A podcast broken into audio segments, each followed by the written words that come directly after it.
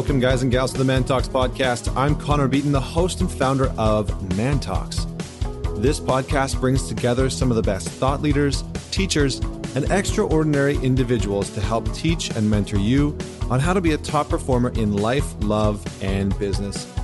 Before I introduce today's incredible guest, I just want to remind all the guys to head on over to the Facebook community. Join the Man Talks Facebook community.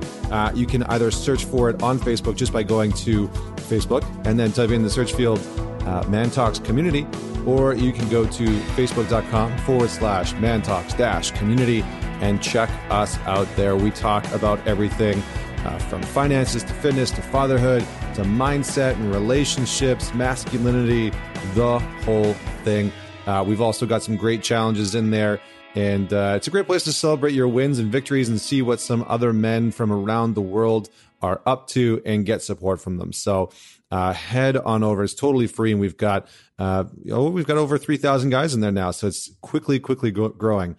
Uh, so joining me today is just an incredible, incredible guy, and has such a fascinating story and background. It's really one of the reasons why I wanted to uh, interview him is because when I first came across him and his book, I was not only interested in, in the concepts that, that he's written about. So he's written about, uh, initially wrote a book called Black Hole Focus, how intelligent people can create a powerful purpose for their lives and really how to focus in on that.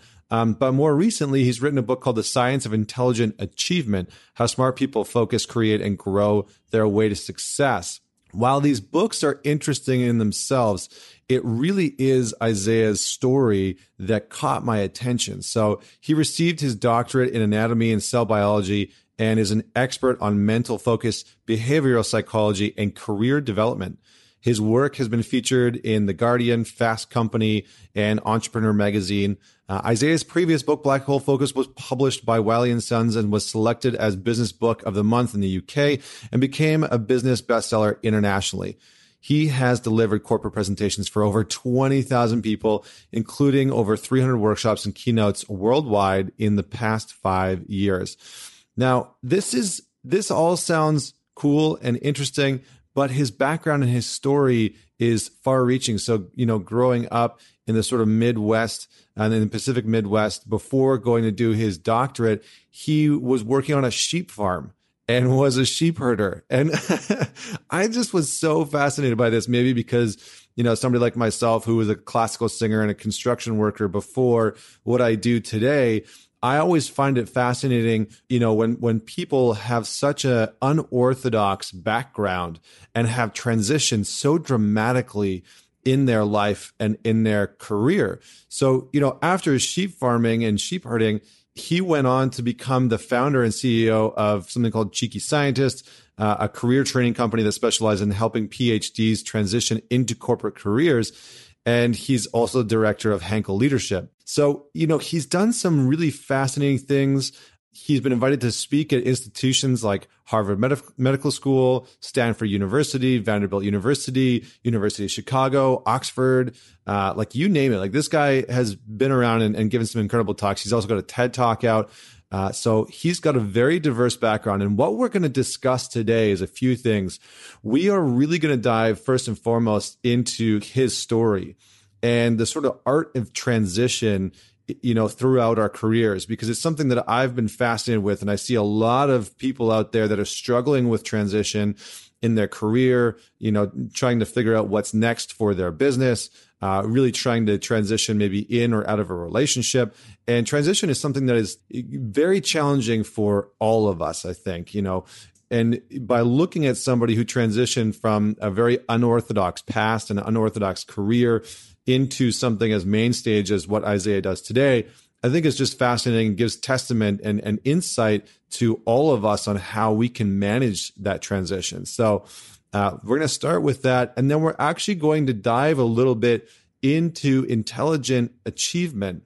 And Isaiah has a little bit of a different approach to this, but it's a very uh, well researched, well articulated approach to how we can achieve things and not only uh, how we can but the science and and psychology behind what makes people achieve things exceptionally well effectively uh, and and to maintain those achievements on a day-to-day basis so without any further delay, I just want to remind you uh, to to head on over to Apple Music or Spotify or Stitcher or wherever you're listening to this. Uh, leave a review and and please please please man it forward. Share this podcast with somebody if you enjoy it because this is a good one. Uh, so share it out there. Tag me in it because I would love to give you a shout out for sharing the podcast. So thank you so much and please welcome Dr. Isaiah Hankel. Great to be here, Connor. Yeah, this is this is great, man. Well, listen, I mean, I've I've heard a lot uh, about you and your work from so many different people, and uh, and uh, a couple of the guys in our community were really excited that you're coming on the podcast. So I'm I'm looking forward to to digging into your work. Great, yeah, I'd like to know who those people are.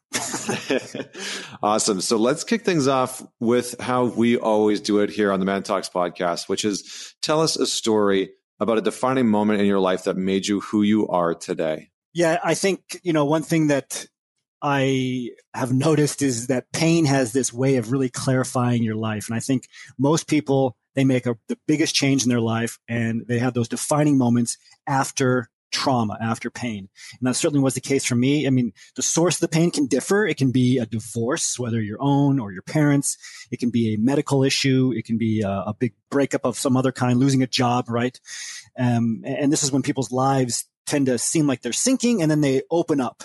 And you know making that choice to look at the opportunities that that pain brought is is what really differentiates i think people with a growth mindset from a limited mindset. And for me it was a, a medical issue that happened when i was in graduate school. And uh, it was actually brought on by stress but it was pretty serious really it was pretty serious symptoms. I had to do uh, ct scans uh, just for like a year, a barrage of medical exams. They couldn't quite figure out what was wrong. And then they finally figured it out and they weren't sure about it at first. And, and it was just, uh, it was a really traumatic moment because, you know, I was in my like twenties. You're in this state where you think you're kind of invincible. I wasn't used to dealing with facing my own mortality. My grandparents all lived to their 90s, except for one who was almost 90. Um, so I didn't have, you know, I just didn't have experience in that area. And at the same time, I was stuck in graduate school. So in the US, getting a PhD uh, requires you to get approval from basically like a like what you see on Shark Tank, but instead of five business people, it's like five doctors who have to say, "Yeah, you can leave and get your PhD and go work." And um, for whatever reason, the chair of my committee did not want me to leave. It was also my my boss. So long story short, I, I felt really stuck where I was. I couldn't move my life forward. I had this medical diagnosis, and I just kept having the you know all of these things kind of stack on top of me that made it feel like I could not move forward in my life.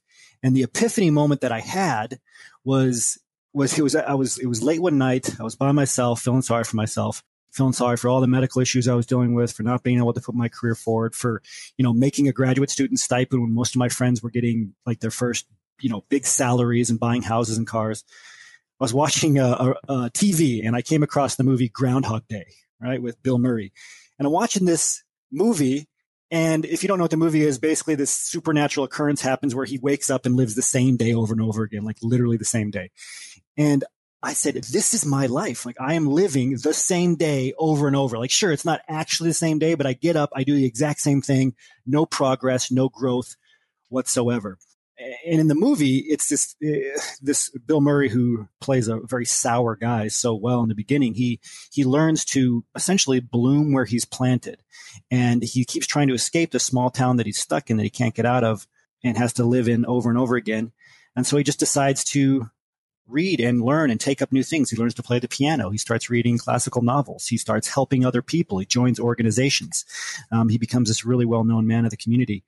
And that was the epiphany moment that I had. I said, you know what? My big, it's a, one of my favorite quotes now, and I forget who said it, but your, it's your big opportunity might be where you are right now.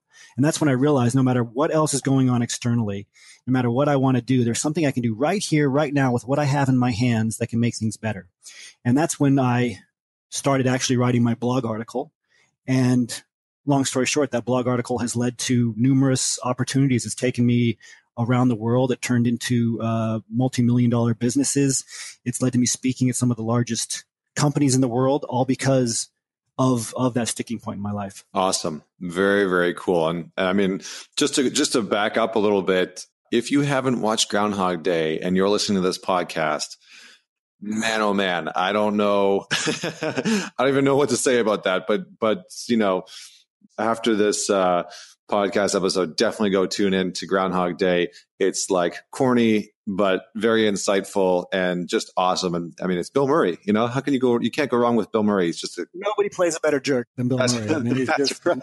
That's right. It's almost like it's almost like a modern day Scrooge. You know, in in in some ways. Um, very cool. And he played Scrooge. Yeah, exactly, exactly. So, so I'm I'm super curious because one of the things that that really caught my attention, not just about your work, but about who you are, is you know you you went from being uh, a sheep farmer in rural Idaho, you know, being being somebody who like struggled with ADD and ADHD, which I definitely, uh, you know, I struggle with a lot. I I think when I was young in grade two, I got diagnosed with ADHD and was put on like Ritalin. And I was probably like one of the only kids in my school who, you know, had that going on. And so I, I kind of felt like I was the, the OG of AD, ADD. But, um, but, uh, you went from being a sheep farmer in rural Idaho, somebody who struggled with ADD to being a doctor of anatomy and in, in cell biology. So, can you unpack that a little bit for me? Because that is, that seems like one hell of a journey. I think uh, you know this is another example of where your weakness is actually your uniqueness. It's it's what your strength is. And for me, you know, I think ADD is something that was invented by school teachers, you know, so they could deal with rowdy young men in particular. And I don't want you to get letters on that, but of course there are actual examples of you know cl- people clinically need ADD, you know, ADD medication to function but it is definitely overprescribed and it's basically a form of meth and they're giving it to kids. And, and I, you know, I'm very fortunate that my, my parents for me said no we're not putting them on this medication we just need to channel this energy and that's what i learned how to do is i had this um, just on, on, on otherworldly levels of energy. I just always have in terms of, you know, not like I'm like rah rah bouncing off the wall cheerleader kind of energy, but like I always just want to be doing something and getting something done. And I think a lot of people can relate to that. And that's not a bad thing. And so it was, it was perceived as this weakness, but it was actually a strength. I, I graduated valedictorian in high school, all because I learned how to harness this energy and channel it into things. If I got bored with something, I would channel it into something else productive. But no matter what I was doing, I was channeling it into something that was good for me. I mean, not always, right? We're, we're all in adolescence sometimes, but channeling it over, you know, overall into good productive things versus negative things. And then the sheep farmer thing, that's another thing. Like you could say, oh, this is a weakness. This is somebody from, you know, I was, I lived, I grew up in very rural towns in Idaho in eastern Washington. Like uh, I, I, did, I worked on farms, uh, Burns, Oregon, right? Uh, where else? Uh, Wyoming, the fewest people per square mile anywhere in, in that state, I think, except for maybe Alaska. But it was it was seen as a weakness. Like, how would this person ever get ahead? How would they ever go to a good college? How how would they you know come out of anything other than po- you know, poverty. We, we were poor. Like I was on school lunch, school lunches uh, my whole life, you know, stuff like that. But again, this becomes a strength. And I'm so glad that I had that experience because it taught me the value of working hard, of work ethic, of, of realizing that, you know, uh, it made me not feel entitled to things that I think a lot of people are entitled for. And instead realizing that, hey, if you want something, it's all on you. You have to go get it. If you didn't get something that you wanted, it's your fault. It's nobody else's fault. Everything that's happened to me, it's my responsibility in terms of the way that I respond to it. And I'm grateful for that. And, and, you know, it's more practical things too, like getting up early to, to work, whether it was on the farm or paper routes and stuff I had. I think that's, that's really good for embedding a kind of work ethic that's lost on a lot of people today. All right. So one of the things that I'm really curious about is life lessons from sheep farming. you know, you you spent some some really interesting time there, and I watched your TED talk. And one of the things that you talked about was this this concept that it only takes 5% of the sheep to move in a specific direction to actually get the rest of the herd to move and i thought that was so interesting because i'm sure that that plays into you know human dynamics as well and and, and communities and how we actually move as a collective so i would love to hear some of your life lessons from sheep herding. Well, and, and, that's a one thing that I talked about in my very first book, Black Hole Focus, a lot. And you're right, I brought it up in the TED Talk because this was fascinating to me. I remember the day that I learned how to herd sheep. It was the same day that the day I started as a farmhand on this particular farm uh, was the day that we were going to shear the sheep. And this is a big day. It happens once a year. And so there was they had they had about 80 head of sheep on that particular farm. And to get the sheep to move into this large pen that would get more and more narrow all the way down to just an opening for one sheep and the shearer was on the other end, of course, right? So you had to get all of these sheep and they're strong animals into this pen. And you would think that, you know, that would be the difficult part, but it wasn't. It was really easy because you'd go out into the pasture where they were and you just get behind them and you bang a couple of sticks together and only a handful of the sheep would hear the sticks at first, but they would take off running in the opposite direction towards the pen, and then the rest of the entire herd would follow. And so I was like, wow, sheep are really stupid.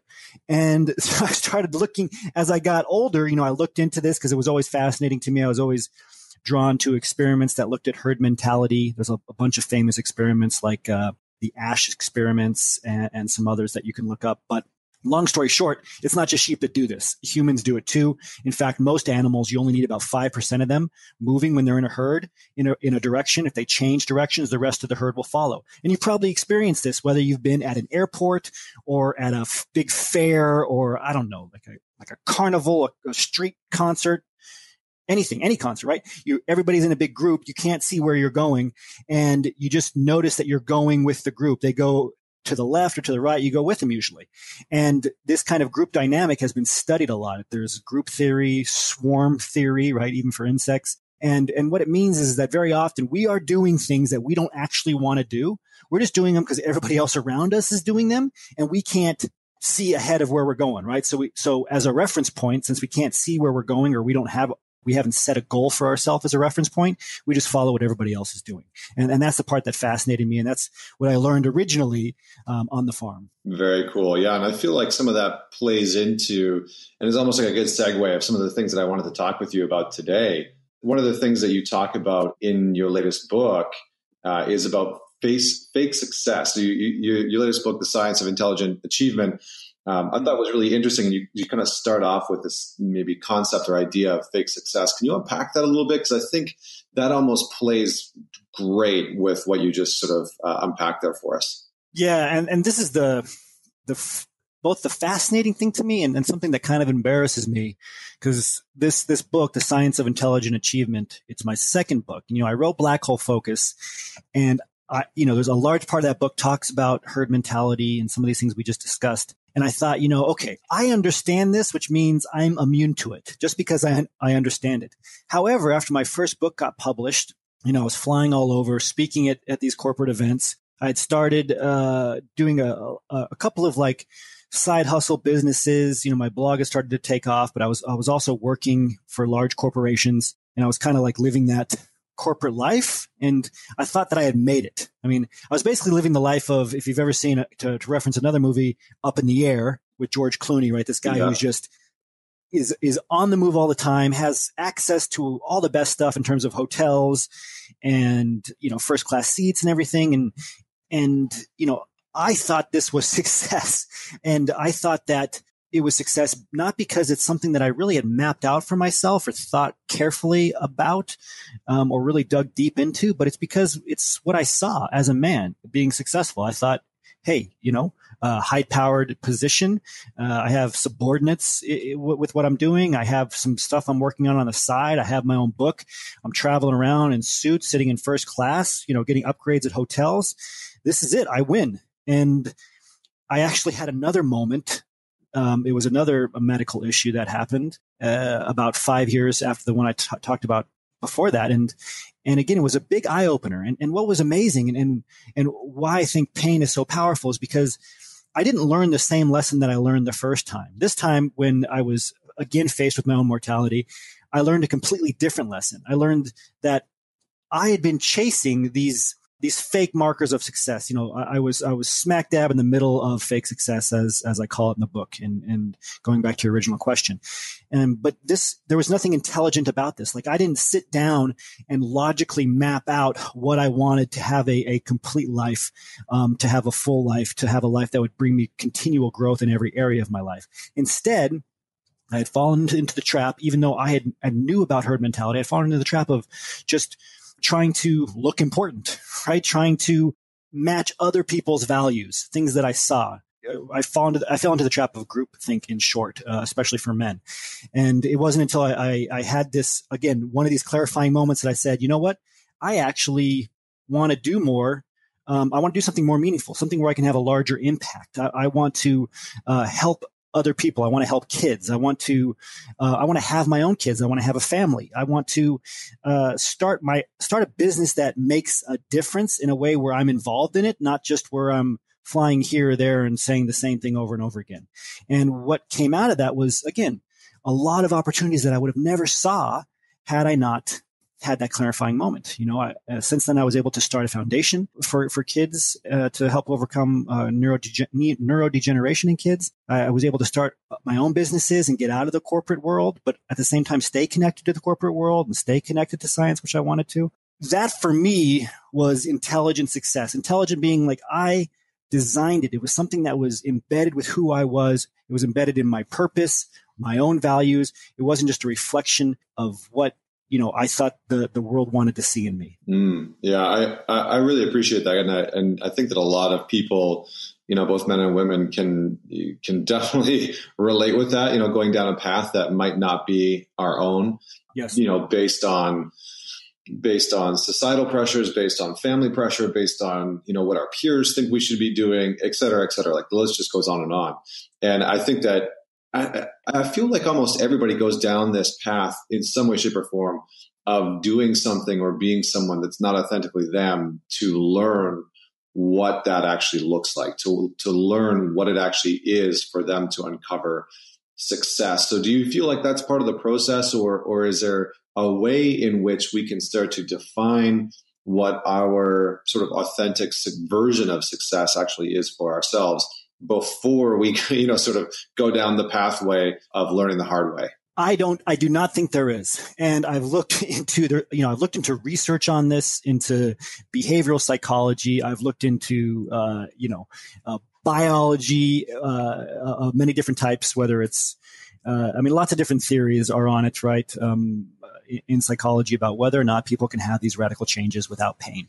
And I do not think it's possible. I think you have to experience pain. Now, some people, they have methods for helping you tap into the pain before you experience it so it can trigger a change. That's the closest that I've seen in terms of working, right? So if you really meditate on everything that if you like, so if you're doing something wrong right now, you know you're headed in a wrong direction. Most people will evade reality and ignore that and ignore everything bad that's going to happen, all of the consequences, the risks, right? Because there's not a, a sense of urgency. It's like, well, it could get worse later, but right now it's not really harming anybody right? And as I'm saying this, I'm realizing, wow, there's like three or four things in my life right now that I am evading reality with that I could probably be doing even better. And, you know, it comes down to things that are tougher to define, like what's your intention? Right? What is your intention in this case? And a lot of times we will ignore a bad intention. We will evade reality until things get so bad that we have one of these traumatic moments that helps us get back on track. Your question is, can you get back on track, have a clarifying moment without the trauma? I I don't think you can in the same way. I think your best bet is is to do, and, and, there's a name for this. I forget what it's called, but you basically you meditate on everything bad that's going to happen to you and all how you're going to affect everybody around you if you continue down the bad path that you're starting on. Um, and that takes discipline. There's, you know, th- uh, some practical things you could do is, is journal, right? Journal about this kind of stuff. What, what can happen if you continue down this path. Are your intentions pure? If they're not, write it down. Write down what will happen if you continue on that. So you get a taste of the pain before it, it, it turns into you know abject trauma. Yeah, no, I think th- I think that's great. And one of the things that I think you're talking about is being able to tune into the future that you're creating for yourself. You know, and being able to sort of go down that pathway and say it's I call it the default future. I'm not too sure what other people would refer to it as, but it's it's this we have this default future that we're living into that we see ourselves creating. And we need to get in touch with whether or not that's the future that we actually want to be creating for ourselves in our relationship in our work in the products that we're creating in the services that we're designing and all those different pieces. And to start to tune into that space and then be able to decide what parts fit into what fulfills us and what brings us joy and you know how we want our lives to look and what parts actually don't fit into that at all and and to start to to make decisions from that place and it's it's kind of funny like i just gave a talk in front of a few thousand people uh, at an event with gary vaynerchuk and my talk was all about finding purpose and it's kind of funny because i talked about failing your way to purpose and and how mm. i had basically found my purpose in life by just repeatedly failing and doing just like the craziest things and dumbest jobs to sort of narrow down the pathways that I I wanted to go. It wasn't intentional. It by no means was intentional at the time, but it was almost like bowling with the with the uh, blockers up on the side, and the ball sort of bounced off, and then eventually started to find you know a, a middle pathway uh, that was really aligned with with who I feel I am and what I want to be doing in life. And so it almost describes like it almost feels like what you're describing is this being okay with failing or putting ourselves in, in a place where we can mentally and cognitively see the failures that could potentially be happening in our life and then start to rein in from there to create our version of success. Absolutely, and you know, I, I, think you're right. It's it's not a magic formula. The the more you do, the more stuff you try, the more risks you take, the more you're going to fail, and that failure is going to cause pain, but it's also going to cause change. And so there's this close relationship between pain and change. And, and over time, you realize that, you know, the pain is worth it and you stop being afraid of the pain. And I think this is where people start growing at a, at a much faster rate. You always see, uh, you know, you might have a friend or a cousin or somebody in your life where all of a sudden, you know, you haven't seen them in a year or two and they're just in a, a completely uh, another place in their life, right? They've just leveled up dramatically. And you're like, what happened? And it's because they just embraced that pain. They took some risks. They got used to it. They're not even phased by it, right? They don't get intimidated anymore. They see intimidation as a sign that they're headed in the right direction. And uh, I think that's what you're talking about, and it makes complete sense. Mm, yeah, exactly. So, so what is, if you can unpack, what is intelligent achievement? Because I feel like this is definitely an important part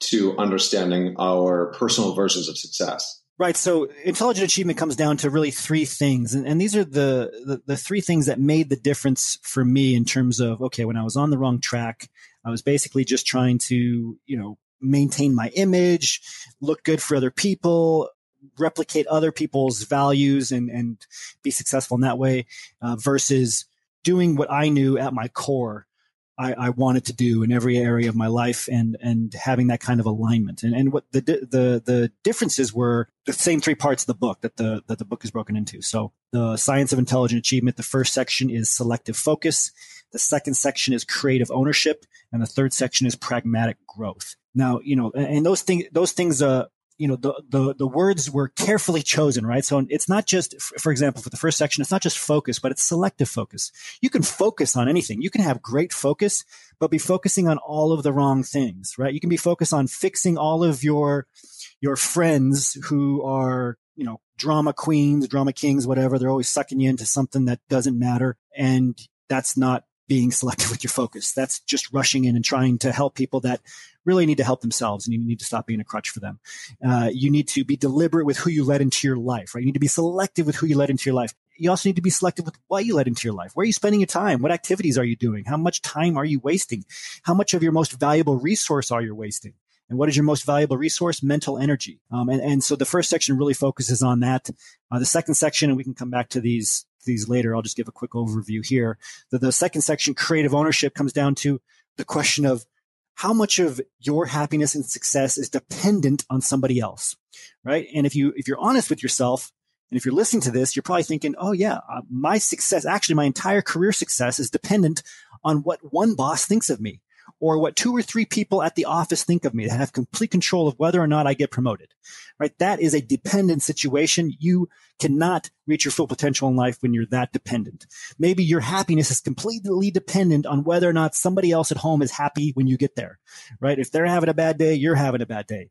You are not meant to live like that. You're not meant to be dependent like that. So creative ownership is about making yourself more independent, giving yourself more options. It's not about anti-commitment, but it's about being committed to the right things in the right way and having options especially for today's world and today's economy. And then the third section is about pragmatic growth in today's world, right? Everybody has a, has a blog, has a podcast. Everybody's an entrepreneur, right? All these, you know, everybody has, they have their, their pie in the sky dream and they're, everybody's faking it because they think if they fake it enough, they're going to make it, right?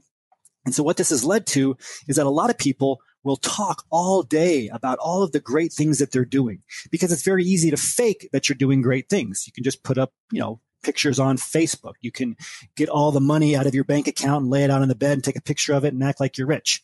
Right? You can you can fake things like never before. So as a result, we're all just again, we're in the clouds, but we're not rooted in reality. And that's where that pragmatic growth comes in. You have to be able to roll up your sleeves and get your hands dirty. You have to be willing to do the nitty gritty work that it takes to get ahead. You have to be able to respond to feedback, even negative feedback. You can't just keep telling yourself you're successful if you've started a business and it's losing money every month. Okay. Or if you've started a blog and nobody's reading anything that you're writing, you need to be able to look at the feedback, respond to it, measure and manage your progress in a pragmatic. way. I love it, man. I, I love it, and it's really interesting because I wanted to, I want, I really wanted to crack a joke there uh, about laying all the money out on the bed and just taking photos of it, and how that's basically like my Instagram profile.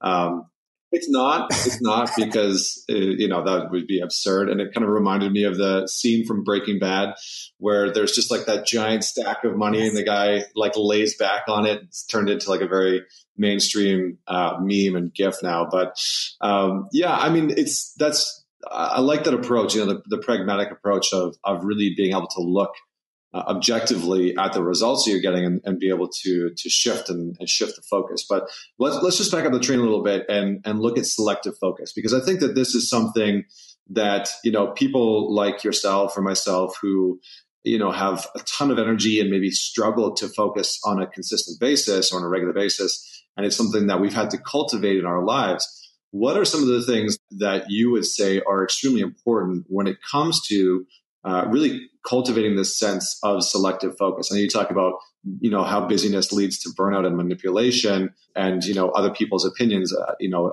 affecting us and impacting us. How do we start to narrow, uh, not narrow, but how do we start to hone in on our focus and, and have it be a little bit more laser like? Well, the first step is making it a priority, right? Most people just do not realize that you are going to follow your priorities.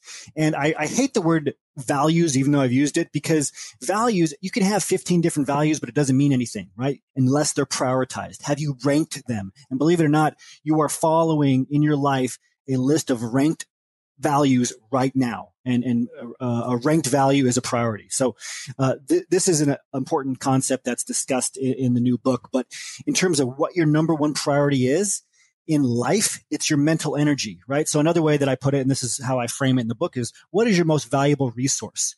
Most people would say time or money. We've heard that ad nauseum, right? And it's not, it's not time because if you've ever been so exhausted at the end of the day that you've watched your favorite movie again, or you've watched a bunch of random clips on YouTube, right? You know that time's not your most valuable asset. We've all wasted time before because we've been too exhausted.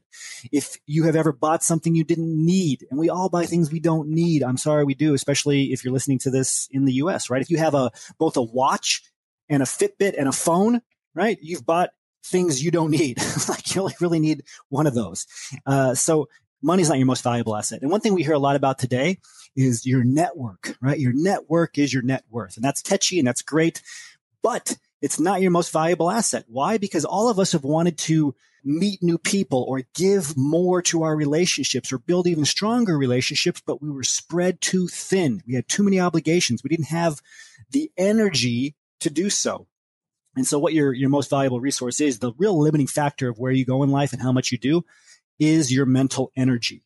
And I, I heard it put a really good way. I, I think it was Dave Asprey that said something like this and uh, it's what put me on this entire track into digging into the research on this it's you know your question shouldn't be how can i get more hours in the day that's what most people ask themselves your question should be how can i get so much more energy in the day mental energy specifically that i can get done in a minute what it takes somebody else an hour to do and if you look at the data on this it's really fascinating it's almost like it's like the theory of relativity applies to mental energy during the day in that, and there's a great review from in the Harvard Business Review on this that, that breaks down the studies. But what it essentially shows is that everybody has about 90 to 120 minutes of peak mental energy during the day. And for most people, it's after the first or second hour of waking up. Okay. And then overall during the day, you have about three to five hours of near peak mental energy where you're running at about 80 to 90%. And that's it. The rest of the day, you're looking at 50, maybe 60, and it goes down sharply from there. Like most people are done mentally in terms of what they can do from about 1 p.m. onwards. And, and, by what I mean, what they can do is at that uh, elevated rate. Now, here's the cool part. During that peak mental energy state, you are four to five times more productive. And this has been measured in a, in a, variety of ways, both quantitatively and qualitatively. You're four to five times more productive. So you're literally getting more done during every minute uh, of, of those peak hours. Now, here's the problem, right? Most people, let's say they wake up, whatever, six, seven, they're going to hit their peak mental energy around 9 a.m., 10 a.m. Where are they at usually? They're at the office answering emails they're spending their peak mental energy going through emails, helping other people push their agendas forward and not pushing their own agendas forward. They're wasting that mental energy. So again, to close the loop here, one of the most important things you can do is realize that your mental energy is the most important asset that you have and to start protecting it and using it for the things you want to do that in your life, your biggest personal goals. That might mean waking up an hour or two earlier so that your mental energy levels are peaking while you're home and in your own space so you can work on a project on your own for an hour, which is really going to be like working on it for four to five hours because you're in that peak mental energy time before you go to the office. So if you start thinking like that, that is one of the most powerful game changing things. Very cool. Very, very cool. And yeah, I mean, I've, I've read some of that research and it's quite interesting to start to create routines or habits or just sort of like mornings that fit into that and that and that you are prioritizing uh, some of your own work, whether it's you know for the company that you work for or just your own personal growth and development into that space. So that's incredible. Um, one of the things that I found really interesting about this this part of you know the concept of focus was how much you actually hone in on people and personal relationships. And you know you, you talk quite a bit about you know other people's opinions uh, and small-minded people, you know, blocking big goals. Um, and, but the one thing that really stuck out was was the concept of the scientific proof that 50% of your friendships are fake.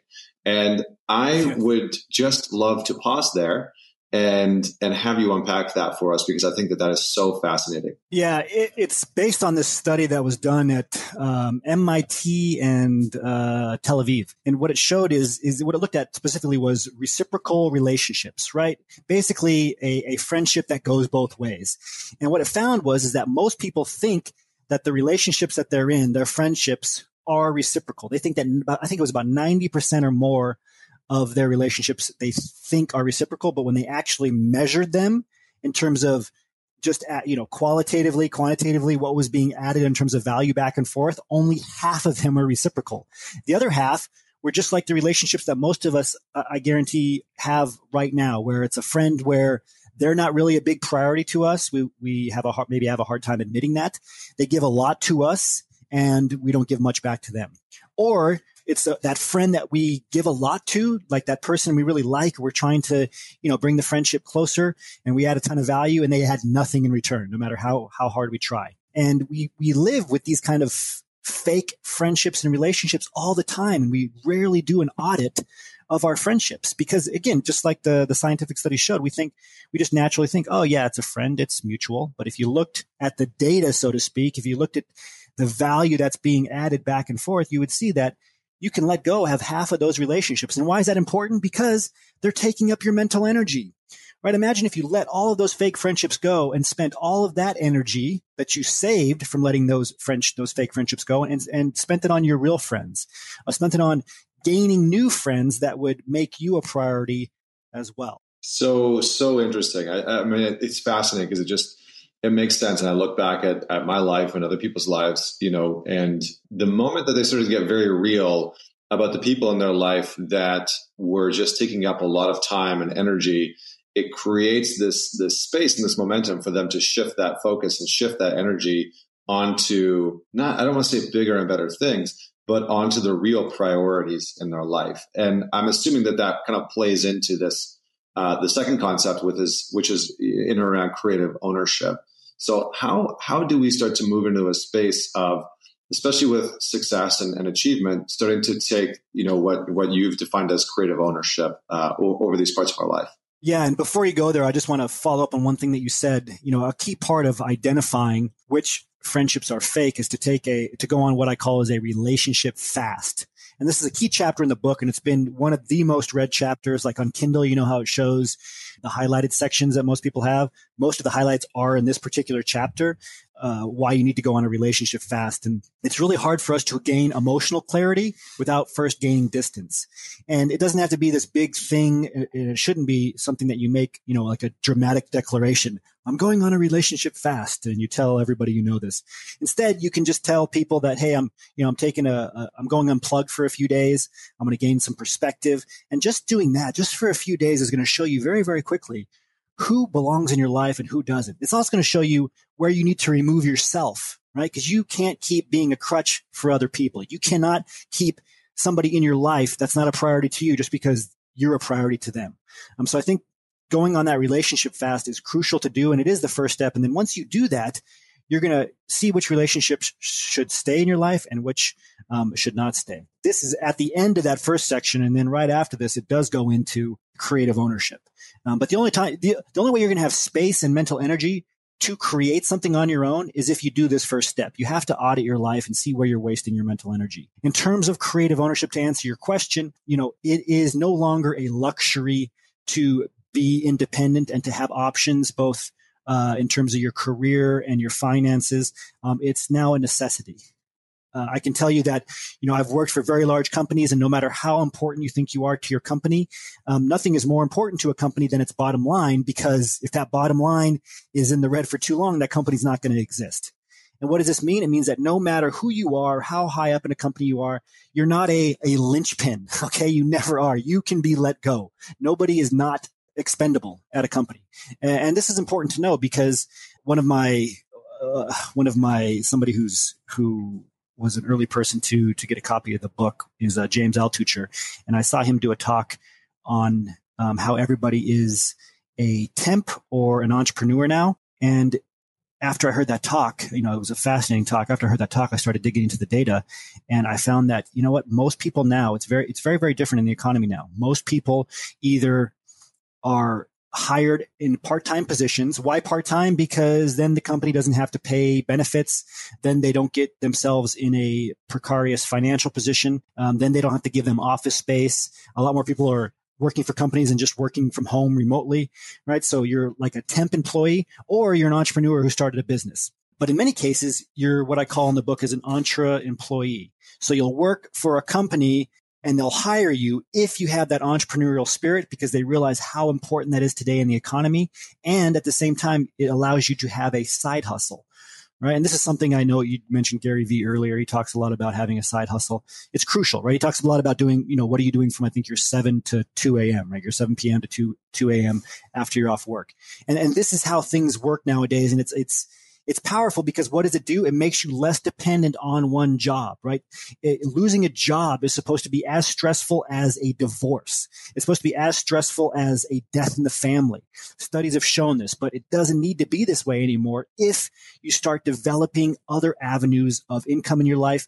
And, and the same goes not just for finances, but also for your relationships. Like you cannot allow yourself um, to be completely dependent on one person to fulfill all of your needs because no one person can do that.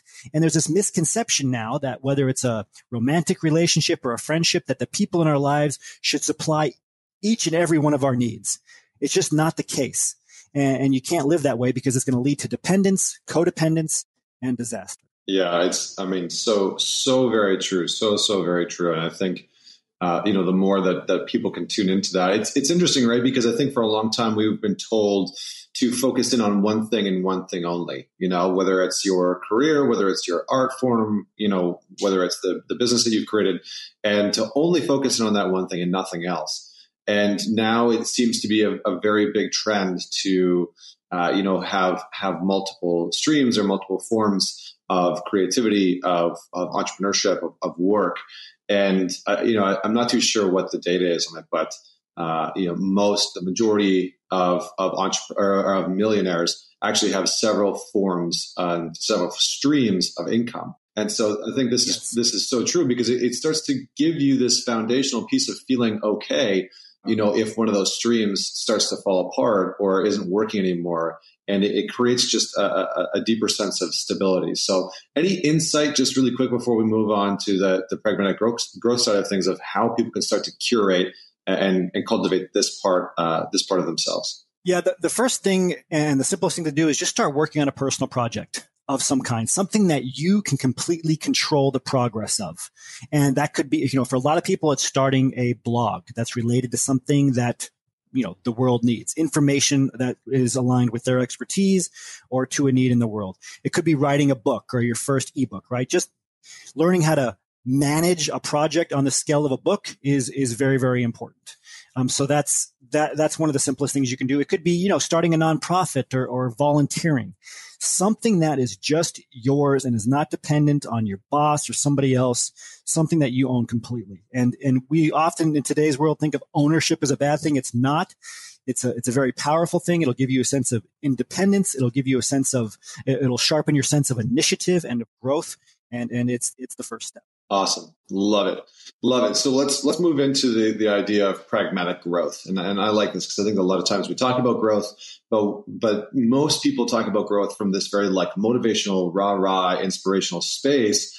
And oftentimes when that motivation or inspiration is lacking, it's challenging for people to feel like or be able to observe that they're making growth. So where do we start with pragmatic growth? What's what's sort of like the foundational components of it? The foundational components is that creating a goal, having a vision is only as good as how the vision is anchored in reality is and and not in somebody else's reality or not in the fact that you need to have realistic go- goals but you need to put you know where where the rubber meets the road right where does that vision that goal where does it get its its roots, right? A lot of us, uh, one of my favorite quotes, I forget, it's, uh, you know, it's okay to have your head in the clouds as long as you have roots in the ground or something like that. And that's really what it comes down to. And I think a lot of people, when it comes to goals, they've forgotten the pragmatic side. They've forgotten the side of that has them respond to feedback, to look at reality, that has them measure and manage their growth. You know, one of the very first businesses that I started was a, a greeting card company. And I was really excited about this because it was an outlet for, you know, my creativity or the creativity I thought that I had. And I, I was like, this is going to be successful. Uh, I, I, you know, every indicator was telling me it's not going to be successful. There's too many greeting cards. I didn't have a good plan at all, but I just said, this is fun. I want to do it. I love it so much. Other people have to love it. And I launched it. I spent thousands of dollars on it. I took out like these big magazine ads, like actual physical magazine ads. Uh, that's, you know, other data that I was ignoring, um, was that I should have been you know, marketing online and it bombed completely. It lasted for like a couple of months. I just wasted all of this money. I learned a lot from it. Great learning experience, but it was an example of, not being pragmatic. Like I was evading reality. And this is something a lot of us do. We want something so bad or we like something so much that we essentially, we ask, we answer the question for ourselves. Do I like this? Do I want this to work? It's an easy answer. It's yes. Instead of asking the, the deeper, more, more pragmatic questions of what does the data say?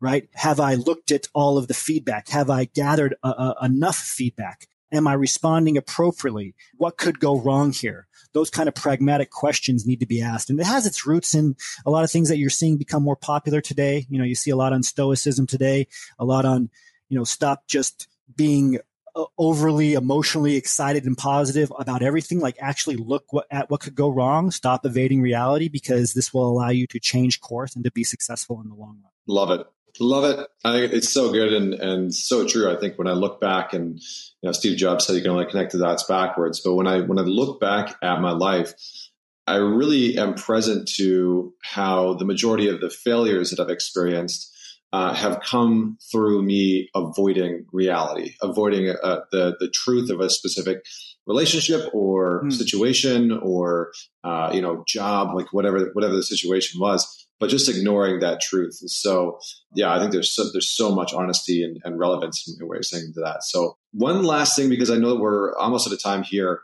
that I wanted to just get, I was so curious about is how the theory of relativity uh, plays into the law of relaxed productivity. Because I'm a big science guy, and I would love love to hear how you tied these two things together. Uh, so let, let's just go there, and, and we'll we'll end there. Well, I, I wish there was was uh, relating to Einstein's uh, theory of relativity, but it's more related related to the relativity that we talked about before in terms of that certain hours during the day you are more productive. You literally can get four to five times as much done during your peak mental energy hours as you can during other times during the day. And what that's tied to in terms of the law of relaxed productivity, it's this Abraham Lincoln quote that is very applicable to, to life today. And it's to, to paraphrase, I don't know if I'm going to say it exactly right. He says, if I had six hours to chop down a tree, I would spend the first four sharpening my axe. And part of being successful or productive comes down to balancing effectiveness and efficiency appropriately with the right ratio. You'll have a, one camp say it's just about being effective. Don't worry about efficiency. Effectiveness is everything. But that's not true because effectiveness is not scalable. To scale or to create a system, there has to be some level of efficiency, right? So to put it in terms of chopping down a tree, if you just wanted to be 100% effective and didn't care about efficiency, you would spend five hours and 59 minutes sharpening your axe, and then you would chop at the tree like a wild person, probably giving yourself a heart attack or chopping off your leg. Okay. That is not ideal. That's the 100% effectiveness argument. The other argument is that you should just be efficient. Efficiency is important. This was really big in the 80s and the 90s. Um, but if you're just efficient, that equals to having a dull blade on your axe, right? So not sharpening your axe at all and just chopping the tree in the exact same location, being very efficient, but chopping with a dull blade. So it's actually going to take you a very long time to chop down the tree. The ideal ratio is what Abraham Lincoln said four hours sharpening your axe, which would be four hours of optimizing effectiveness, right? And then two hours for efficiency, chopping the tree in the same position over and over with the sharpest axe possible given that ratio. So it's two to one. So balancing effectiveness versus efficiency, you want to do it at a two to one ratio, two times as much effectiveness or other words, effectiveness is twice as important. And I think if you think about it that way, if you let that sit, especially, you know, if you're starting a business or if you're an entrepreneur or if you're trying to scale anything in your life, um, this will make a lot of sense to you. They're both important, but effectiveness is twice as important as efficiency when it comes to being productive. Absolutely, uh, absolutely. I think those principles and just so many of the principles in this in this book are so relevant and, and so consumable. So uh, listen, Isaiah, thank you so much for for being on the Man Talks podcast today. Yeah, thank you for having me, Connor. I really enjoyed it. Wonderful. Well, for the rest of the listeners, definitely head on over, check out uh, Isaiah's book, The Science of Intelligent Achievement How Smart People Focus, Create, and Grow Their Way to Success. Uh, it is an incredible book with just some really, really solid principles uh, that I think will help with any form of achievement and any form of success and helping to define that success. So uh, that's it for today. Thank you so much for tuning in to the Man Talks podcast. Definitely head on over uh, to iTunes, to Apple Music, Apple Podcasts. Uh, don't forget to leave us a review and a rating. We are now on Spotify, so if you're a Spotify person, you can tune into us and subscribe there uh, or Stitcher. So thank you so much. Join me next week for another inspiring conversation with another inspiring individual. This is Connor Beaton signing off.